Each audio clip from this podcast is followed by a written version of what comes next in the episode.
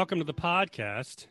A note to listeners this is the final episode of the fall 2021 uh, academic semester. We've got final exams coming and Christmas and New Year's. So we're going to take a few weeks off, uh, but you can listen to uh, new episodes starting in January 2022. Our guest today is Dr. David Delio. Dr. Delio is the founder and president of the Newman Idea. Uh, he earned his PhD in theology from the Catholic University of America and in 2016 published a book titled An Aristocracy of Exalted Spirits The Idea of the Church in Newman's Tamworth Reading Room, published with Gracewing Press. First of all, Dr. Delio, thank you so much for joining me today. Stuart, great to be here. Really happy to hear from you again and um, glad to be talking about what we're going to be talking about today. Well, I'd like to have a conversation about the difficult topic of the conscience. This is a term that's sort of thrown around a lot in our public discourse, whether we're talking, you know, within Christianity or just in in in, in society in general, um, and then locate that conversation specifically in the writings of John Hen- Saint John Henry Newman. He was just canonized a couple of years ago, and um, I remember reading somewhere a few years ago that Benedict the Sixteenth said that if Newman ever becomes uh, the a, a, doctor of the church, he would be the doctor of the conscience. And of course, we just a couple of weeks ago had it announced that we got another new doctor of the church, Saint Irenaeus, doctor of unity. So let's talk about the conscience and uh, Newman's understanding of it. Why don't we start with a, a brief biography? Who was St. John Henry Newman? Uh, yeah, that's great. So, you know, St. John Henry Newman, uh, he's he was born in England uh, in 1801. February 21st is his birth date, and um, he uh, he was born into a very kind of, I would say, a, a merchant or middle class family um, that was, as he called them, just a, kind of a very typical Church of England family that the religion was basically the Bible. Um, liturgy was not a, a, big part of their life, but but their parents and um, really instilled in him a, a, sense of holiness from an early age of at least kind of the, the formal um, the formal teachings of religion. But I think it was even in, it was discussed. It was open in their home. Um, and Newman uh, Newman's parents were prosperous in their early years, and uh, he was able to go to the Ealing School, which was, um, you know, a, a, a, good Protestant private school, um, and it was more evangelically oriented, and and so that is where Newman kind of flirted with um, what would have been like the the evangelicalism of their of the early 19th century, um, and but learned some great things, things that had stuck with him um, the, you know, the idea of the heart as the kind of the biblical font of who, you know, who you are, who your identity is, rather than just simply about emotions. Um, he learned great kind of sermonic, you know, how to like preaching, and um, he learned the scripture very well. But he also um, understood the, you know, he, he really imbibed the importance of conversion. Um, and and at 15 years old, he had a he had a a, a very deep conversion experience himself, where he kind of had this profound experience of God as like singular to who he was, and um, and within a few years of that, he matriculated to Oxford and kind of left that evangelical life behind. He felt that it, it even in its strengths, it still kind of um, it left him a little cold in terms of it was uh, it was too emotional and it didn't uh, it didn't require the mind and the will in the same way that he found in more of the traditional Anglican uh, practice. And so when he got to Oxford, he really kind of converted to a high Anglicanism, and in a certain way, that's where he stayed for almost a decade. He ended up becoming a priest. He thought about becoming a lawyer, but he ended up becoming an Anglican priest and and was really became a superstar of Oxford and one of the most well known, both you know as brilliant intellectually, but also someone who was just really rigorous spiritually. And finally, he was known to be one of the great tutors or teachers at Oxford. Uh, he he didn't lecture. His his thing was having kind of a very personal relationship with his students and guiding them. And, and it's because he had that same experience at Oxford, where some of his tutors really really taught him how to think and read and learn and, and contemplate. And in the 1830s, Newman started what was called the Oxford movement. He was one of the one of a group of men who really wanted to kind of return the church to apostolic principles. So they didn't want to return to the Roman Catholic fold, but they realized that Protestantism had drifted the church kind of too far away from itself. And Newman had become inspired by the fathers of the church, and and so did a kind of a small group of um, other Anglican um, divines or or priests. And so they they started a movement that um, really tried to reawaken the church to its ancient roots, and that was really the decade of the 1830s. But pretty soon on into it, Newman um, Newman really started to have doubts. Uh, he began to read Rome in light of the fathers and read Roman Catholic theology and engage with Roman Catholic theologians. And um, by the late 1830s, he was having a very hard time. He started to go into this very deep spiritual struggle. And um, by around 1841, you know, he, which is kind of the period that I really studied, he was um, firmly an Anglican, like in his mind, but his heart was somewhere else, and he couldn't kind of relate the mind and the heart. And by 1845, um, he he was visited by a Dominican priest, um, Dominic Barberi, who was a great kind of confessor and a great um, a uh, just a really popular priest. And he was visited. Newman had started a small monastery in England, and um, above Oxford, and, and Dominic Barberi came there. And October 9th, uh, 1845, Newman became a Catholic, and that is his feast day. And that was, you know, they canonized him very close to that date and beatified him very close to that date in October of 2019 and then October of 2010. And it's a very significant date. You know, Newman entered into the church and he didn't know what he wanted to do right away. And he ended up um, going, moving to Rome uh, to become a priest, and, and he was there and, and kind of searching what kind of priest do I want to be. He looked at the Jesuits and the Franciscans, and you know he felt that the orders were something he wasn't accustomed to, and he ended up coming to contact with the Oratorians, who were started by in the 16th century by Saint Philip Neri, and Newman really found his home because the Oratorians are priests who live not like in a not with a rule, not with a religious rule, but they live together in community, but they have to live out their own vocations and Newman found that that was very, very similar to what his life at Oxford was like. And so Newman started and founded the first oratory in England, and he's established the next uh, another oratory too, or helped establish one, the one that's still going strong in in London. So the two main oratories in England now to this day are in England, uh, London, and in Birmingham.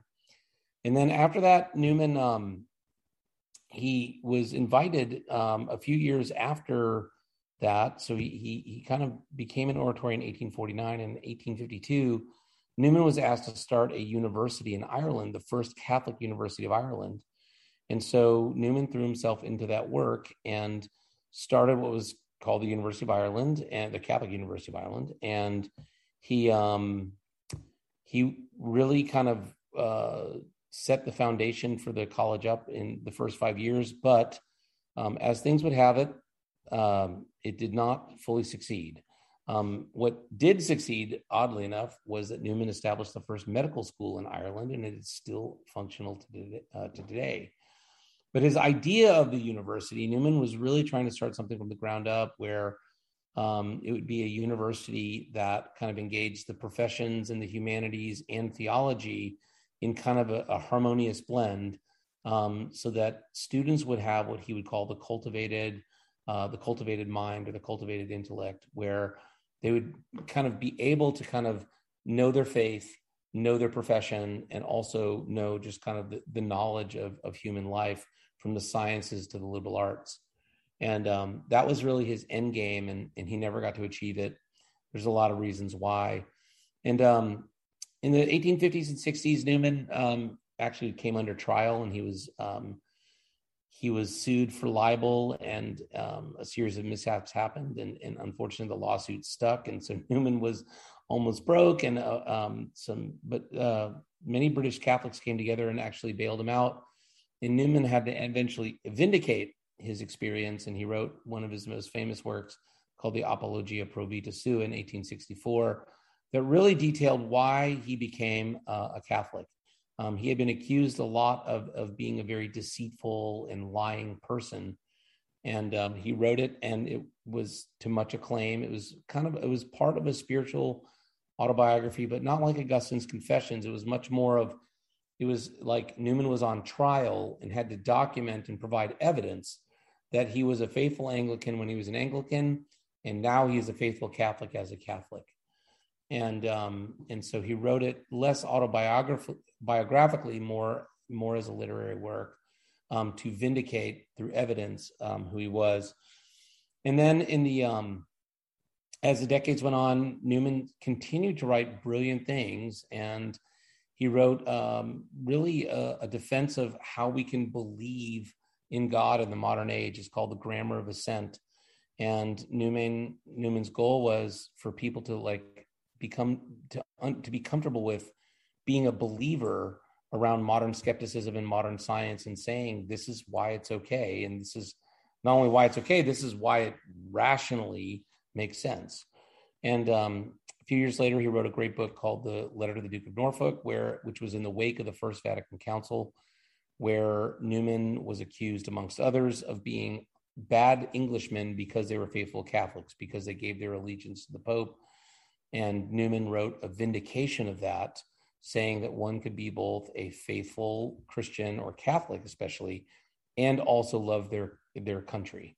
And um, he kept writing up until about the mid 1880s, so he's until he's about 84 years old, um, and was just had become by that time a very beloved cardinal um, in the Birmingham area, and um, had had you know many people had seen him. He was a he was a feisty guy. He was a um, he had a sharp wit and a sharp pen but his age softened him, and um, Newman really became seen as a very wise and saintly cardinal.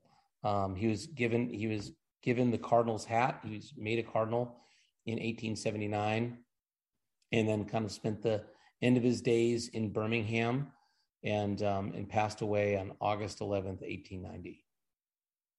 You'd mentioned several times that he uh, had a deep love for the uh, church fathers, which of course is an interest of mine. I think, uh, from what I understand, his favorite f- church father was Athanasius of Alexandria, and of course, probably the thing that he uh, Newman is quoted most for from the beginning of his uh, essay on the development of doctrine is the statement. Uh, to go deep into history is to cease to be Protestant. Can you talk a bit more about his love of the church fathers, of Athanasius, why that was important for him and that famous quote of his uh, is that misunderstood by people when they throw that term around? Uh, or is it or in your mind is it sort of uh, rightly quoted as often as it is? Yeah that's a that's a um, that's a, a lot of good a lot of good points. And i would say that you know newman um, he had kind of phases of the fathers. And he was given a set of of kind of the fathers in, in Latin and Greek in the eight in the late 1820s, and that's when, as a gift, and then he was given another gift of them in the 1830s. So he he had really the extensive library, and he read um, most of the fathers in their native languages, either Latin or Greek. And um, what they really supplied him was, I think, two things: um, a deeper grounding of ancient and kind of classical philosophy but he interpreted their philosophy through their religious writings. But he, you know, he read Origen and Clement of Alexandria, and he said that their philo- their philosophy is what really what impressed him. So Newman really attained like a Platonic and classical metaphysics through them. And then it was Athanasius, and what really what Athanasius did for Newman was um, he showed Newman what the importance of doctrine and ap- apostolic continuity meant, and that even in the face of a massive controversy, even in the face of, you know, you know, in the ancient church, the Arians actually outnumbered the Catholics, if you will, you know, three or four to one at one point in time. And Athanasius held strong. He was exiled. And and Newman saw that there was something about it that he made an identification with Athanasius, that doctrine um, was absolutely essential. So the church itself, the church as bearer of doctrine, um, was absolutely essential to the Christian life. And so it couldn't be, it could not be a faith of feeling and it could not be a faith of scripture alone. And, and so he took Athanasius as like the father who showed him, and, and I would say Ignatius of Antioch was very important as well, the importance of the institution of the church as bearing revelation and truth and doctrine in the world. And um, even in the face of, you know, people who would, um, you know, spit in your face and say that's wrong or that's not true. And there's something about that that really resonated with him. And you, you had a third question on that, Stuart. Was, oh, yeah, that was the point about uh, to go deep into history. Deep into history, that's right. And and I think that um, there's a there's a there's a lot in that quote, and because um, you know, some people have read it very polemically, like Newman was kind of you know kind of brushing off his Protestant past and his Protestant friends, and that's not what he was trying to say because he knew that I mean some of these like Edward Pusey and, and John Keble, these were brilliant, brilliant men. Richard Hurrell Froude, Froude, these guys knew their church history as good as any Catholic. And so what Newman was trying to say though is that um, when he understood that the Reformation was a definitive break in the church's past, and that the reformers, in trying to set up their own authority through scripture or through themselves, or that Henry VIII trying to establish a church kind of through his own political might, Newman saw that as a break with sacred history. And so when you begin to connect to it, and Newman would say, once you begin to see the continuities and the changes, and this is what he uses as the word development, that it's inescapable that um, and he says i think you know were it that ambrose and athanasius were to come back today they would see that the roman catholic church is the church of their time as well. And so what newman was saying is that the ruptures of the reformation um, were not true and that there was an unabiding and continuous kind of um, stretch of of authority that extended back 2000 or at that time 1900 years. And so that and you say if you invest yourself in that and you understand how a tradition really lives even with the good popes and the bad popes and the good bishops and the bad bishops and the bad things the church did and the good things the church did newman would say that that continuity is a truly spiritual continuity that christ established and cannot be revoked um, and so I mean, when he says you're deep into history, it's it's you're you're seeing that history has an authority, and that authority comes through it's sacramental and it's living, and it never stops. And um, and I think that's what he was trying to even tell his best friends that if you look at it that way, you know, it's going to be hard to maintain an Anglican. And yet, most of his friends, many, I mean, a lot of people followed him, and a lot of people stayed and um, in later in his life, Newman, um, in very many beautiful ways of reconciliation, kind of reconciled with some of his friends. But oddly enough, some of his family members, his closest sister Jemima, uh, never talked to him after 1845 ever again in his life, and he had a falling out with both of his brothers, and um, so it, it was a very tough thing for him. He bore a lot of personal pain in his separation. Let's move our conversation over to the to the conscience now. Uh, the Catechism actually quotes Newman as saying that the conscience is the aboriginal vicar of Christ.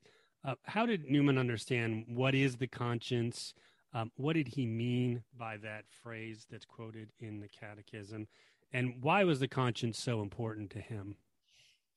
It's a good question, and you know the origins. I mean, I think the origins of that go back to when he was um, actually an evangelical, and he read uh, Thomas Scott's *The Force of Truth*, and also Bishop Butler's work, um, which both stress kind of moral rectitude, but they had, I would just say, in a way, like very original teachings on conscience, but in a, in, all, in another way, also just very scripturally based, um, um, kind of insights and Newman began to develop it in that way. Um, Newman, in a sense, views the word conscience like etymolo- etymologically, right? So you have two basic functions in it, like con, which means like with or together, and then science, which means knowledge. And so it's like knowing together or knowledge together with something. And uh, and actually, I have, I mean, I have a phrase of it in, in his Oxford University sermons in 1830. He actually broke down the word that way And he said that your conscience is both a place where you have knowledge, but then there is also the superior knowledge that comes from God, and you're you're aware of both of them at the same time. And what Newman's big teaching on conscience was is that conscience is the origin of your religious life. And so he did not primarily look at conscience uh, as our tradition did through St. Thomas Aquinas, St. Alphonsus Liguori, as kind of an act of reason um, in judging kind of whether to do good or to do evil, um, in, in adjudicating and then and then kind of leading into that action. Newman kind of recovered a different tradition, and I would also say that as Pope Benedict kind of recognized, he he innovated and it's still in line with the larger Catholic tradition and it's completely aligned with scripture. But Newman wanted to say that in your conscience, the first thing you hear, it's not simply um, do this or don't do that, like the angels on your shoulder. It really is you're hearing the echoes of the voice of God. And so this is what how Newman would say, um, why do conversions happen? Why do people become, you know, why are people uh, you know, pagans and then be, convert to Christianity. And Newman would say that somehow the Christian preaching, so evangelization, touches people's conscience, and that echo that they hear now becomes alive, and they understand that's what the voice is. That and the, that voice is actually the living God proclaimed by the church, right? And so Newman would say that the primary, the primary function of the conscience is to hear the echoes of the voice of God, which are which obviously are leading us to good things, to holiness. Newman would say every human being has it. it it's it's it's built in, and he would say the only difference is is when you encounter a revealed religion like either Judaism or Christianity, um, and you really encounter that the living revelation, um, and especially Christianity, because he feels that that was the full, like it was the fullness of of the Jewish what he calls the Jewish dispensation. What Newman says when you hear authentic preaching and teaching, or you experience an authentic liturgy, it wakes this voice in your mind. And I wanted to share this with you. Um, there's a this beautiful quote catches it all. It's in a um, it's in a sermon called "Faith Without Demonstration," and it was it was in the mid mid 1830s. And here's what Newman says: He said, "There's a voice within us." which assures us that there is something higher than earth. We cannot analyze, define, contemplate what it is that thus whispers to us. It has no shape or material form. There is that in our hearts which prompts us to religion and which condemns and chastises sin. And, and this yearning of our nature is met and sustained, and it finds its object to rest upon when it hears of the existence of an all powerful, all gracious creator it incites us to a noble faith in what we cannot see. And I think that is probably his most beautiful, one of his most beautiful. I was, I spent the last few days kind of reviewing, you know, his entire um, kind of canon on, on speaking of conscience, and it is a ton, a ton. But this is, this quote just stood out to me as that's so in the questions of good and bad and, and as, as a judgment of reason, as St. Thomas or St. Alphonsus would teach us. Newman doesn't deny that, but he has a different. He first wants to say, though, it is the echo of the voice of God. So it's the echo of all of power, of goodness. And so when he says it's the aboriginal vicar of Christ, right? What he's saying is, is that if like Christ is like the presentation of the, the, the Father, the, the hidden God, that our conscience the aboriginal vicar is this like this you come into contact with the all powerful all gracious creator and that voice is in you it's in and what newman would say is it's not just in christians not just in jews it's in literally every person who's ever existed and people who live an upright life like as st paul would talk about in the first chapter of romans um, who've who've existed since the time of adam and eve if you will and, and newman says this those are people who've lived by and abided by their conscience, um, which is they've they've somehow intimated and listened to um, the voice of God within them, and then lived accordingly to it.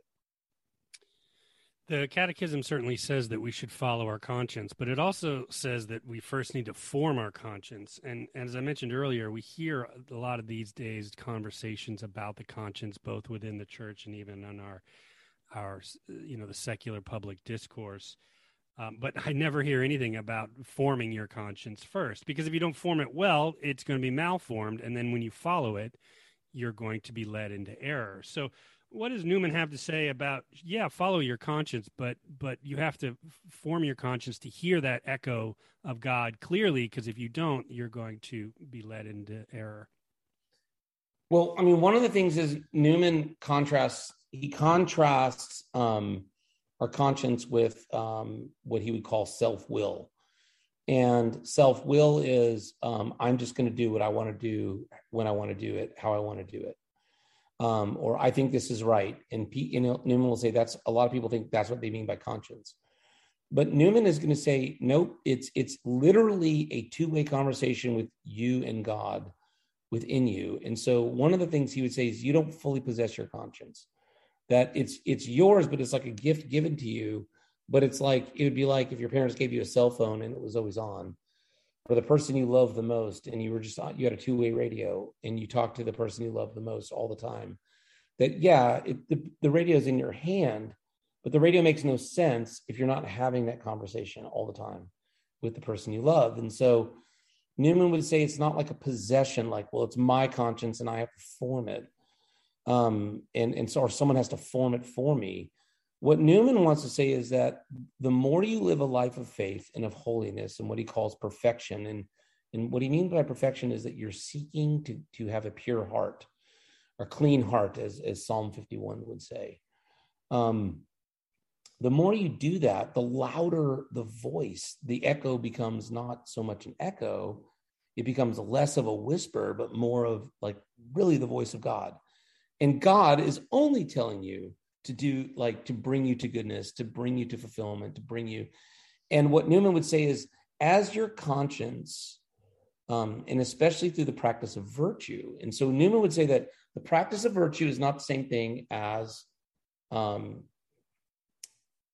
forming your conscience. But what Newman will say is it has an effect insofar as the more we kind of live a life where we live a life of courage, um, we live a life of kind of equanimity where we're kind of balanced, where we live a life of where we're just to others, we're fair, we're honest. Um, and most importantly, where we use our minds and make the right decisions um, along the way in, in really kind of tough situations like relationships we're in, family situations, work situations, and we're always trying to do the right thing. What Newman would say is the, the effect of that is it opens up that voice of conscience in you. And so you just begin to hear it louder and louder. Now, what Newman would say is, what is that voice always kind of drawing us to? It's drawing us towards the good and away from evil. So at the at the the base of the conscience, right? Like so, like the, the formation of the conscience is you begin you just begin to see clearly and hear clearly this is good and this is bad for me. And I know it. And I know that God is with me as I'm doing it. And so the formation of conscience, Newman would say, Newman says that kind of there's a, there's components to it, and part of it he calls it the moral sense, and in scholastic philosophy they call it synderesis, which is, you know, if you try to ask people, well, how do you figure out what's good or bad? How do you know it? Because you kind of know it.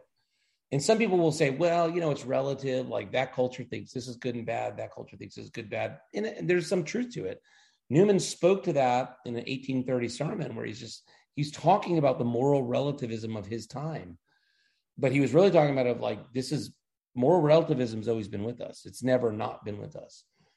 But what he wants to say is that um, there are contours of goodness of good actions like not lying not stealing not murdering that um, you just know. And he would say that these aren't things you can kind of you can't just like infer them. In other words like just kind of figure them out like you actually know it and it feels like an instinct like i know i really shouldn't do this to that person. And what newman is going to say is you have to practice that and that practice is part of like building a habit and good virtue. Um and so but and as you're doing that what is good and what is evil become even more and more clear to you along the way. A lot of catholics today uh, because of Newman and probably more importantly because of the Second Vatican Council, are certainly very comfortable with this idea of the conscience. But for centuries, Catholics viewed the conscience suspiciously uh, because of the Protestant reformers and their emphasis. So, for ex- uh, emphasis on the conscience. So, for example, in 1521, Martin Luther at the Diet of Worms in front of Charles V, when he was asked to recount recant of his uh, his his teachings, he said, "quote." Unless I am convinced by the testimony of the scriptures or by clear reason, for I do not trust either in the popes or in councils alone, since it is well known that they have often erred and con- uh, contradicted themselves. I am bound by the scriptures I have quoted, and my conscience is captive to the word of God. I cannot and will not retract anything, since it is neither safe nor right to go against conscience. right. And then supposedly he said, you know, here I stand, I can do no other. Um, so, so conscience is seen for centuries really as a Protestant thing, and Catholics were suspicious of it. Um, can you talk about that suspicion? Uh, why should Catholics not be suspicious? Why not think of it as this uh, this sort of Protestant thing? I mean, you were you were quoting something from Newman earlier from 19, uh, 1830, and that was from his Protestant days. You talked about how he had a different vision of the conscience than, say, Alphonsus or Thomas. Um, so one might think that this is um, this isn't really a Catholic thing. This is a Protestant thing that Newman brought in with him. So, um, talk more about this sort of suspicion that Catholics had for a long time.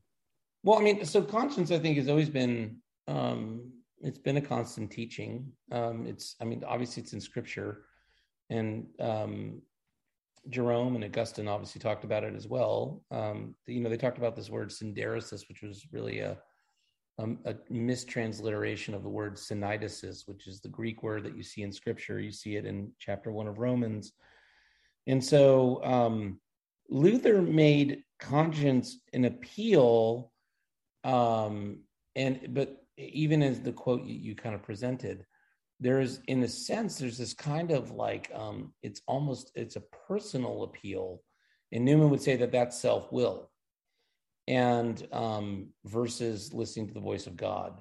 And so, one of the things that um, you know Saint Fon- Saint Alphonsus, kind of in the 17th century, kind of resurrects like a, a, doctrine that you. But I agree with you, right? It fell out of favor because it, it fell out of favor of like, well, then okay, then anybody can just declare like, okay, it's my conscience, I want to be a Protestant or I want to be a blah. Right. And so the church began to kind of, you know, it began to you know showed his favor and i think saint alphonsus like you know why he's you know really kind of the moral doctor of the church he comes in and gives a kind of a new rational foundation of it and and you know in, in bearing it out as a judgment reason if you see in the in the catechism it's kind of we we haven't fully gotten there yet in terms of kind of having a doctrine of conscience that um, feels fully um, whole because you have it on the like because you're and, and, it doesn't mean it's not the the, the actual teaching isn't there because it is.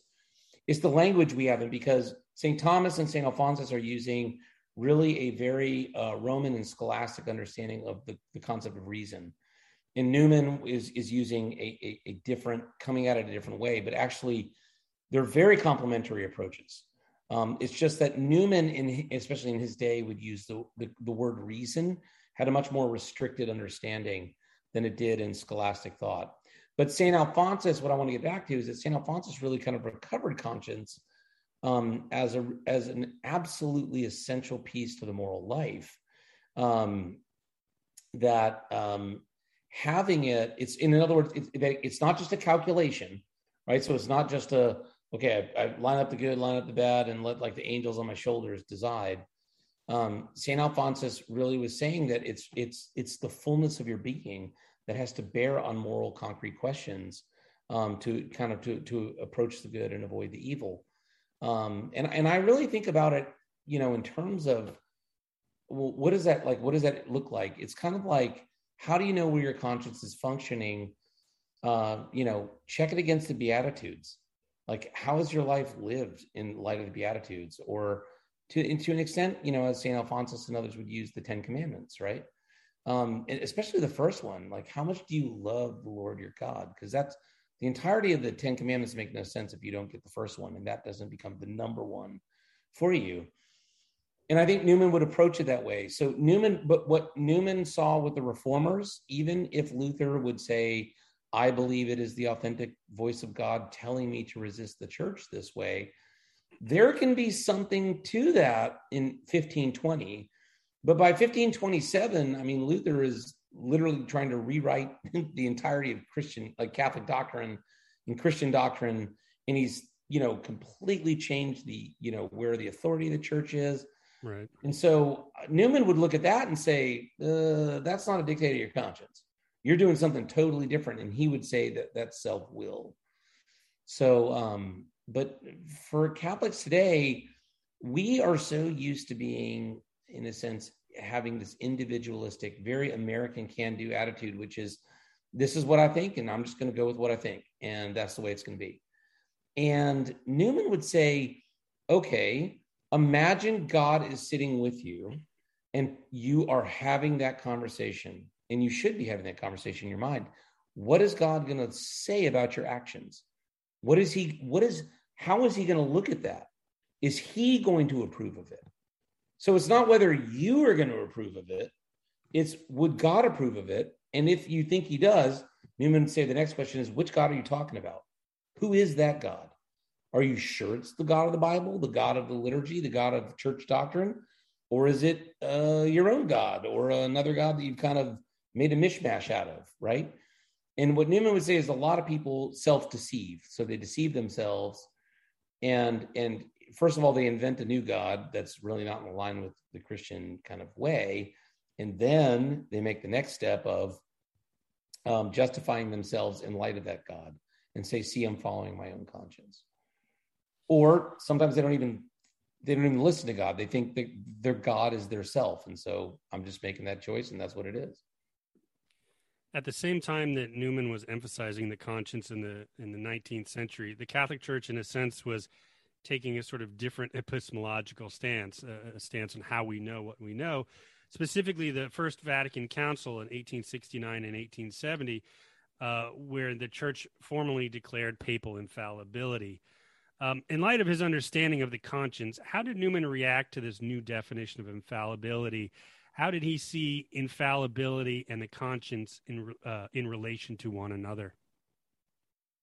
That's a good question, and I think that was at the heart of his book, called um, A Letter to the Duke of uh, Norfolk, and um, which really, I mean, there's like a subtitle that's called Conscience and the Papacy, and which he and other Catholics were accused of being bad Englishmen because their loyalty was to the Pope and not to the King or not to the to the British Parliament. And so Newman was accused, as so many other were, and, and Newman responded the letter itself is kind of a weird mishmash. It's not the most, um, it's not the easiest thing to go through, except the eighth chapter, I believe, is the chapter on conscience, and it's one that um, has gotten a lot of play because Newman makes this kind of quip at the end. You know, if if if taking a drink to the Pope or the conscience, I say first drink to the conscience and then to the Pope, and a lot of people are like, see, this is Newman. Um, you know, putting the individual over the papacy. And that's not what Newman was saying at all.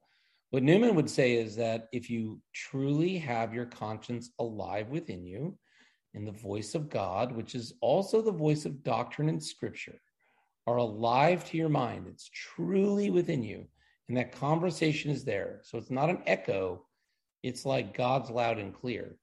Then when the Pope would make an infallible decree, your conscience and you're, you're going to see it but if the Pope were to come out and say, you know what, we need to invade France again, then your conscience would say, why would we do that?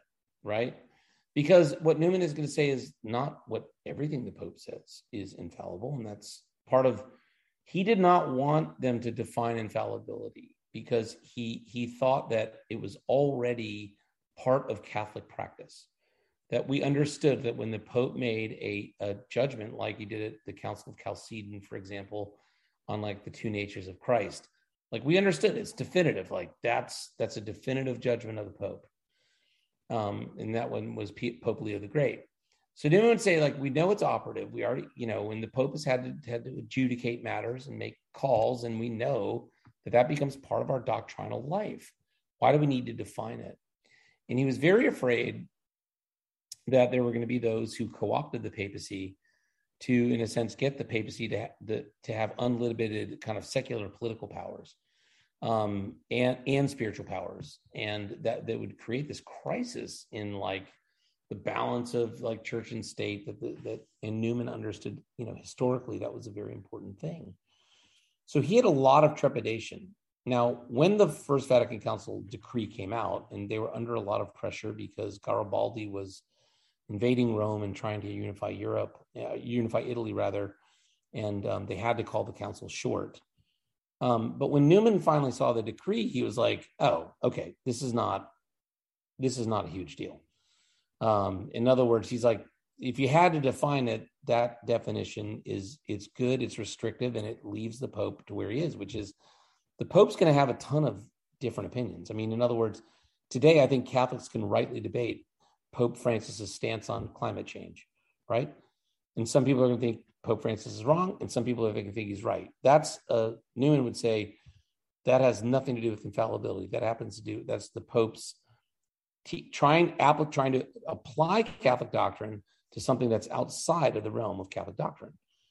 Um, and and good and kind of well-formed minds can dis, you know disagree.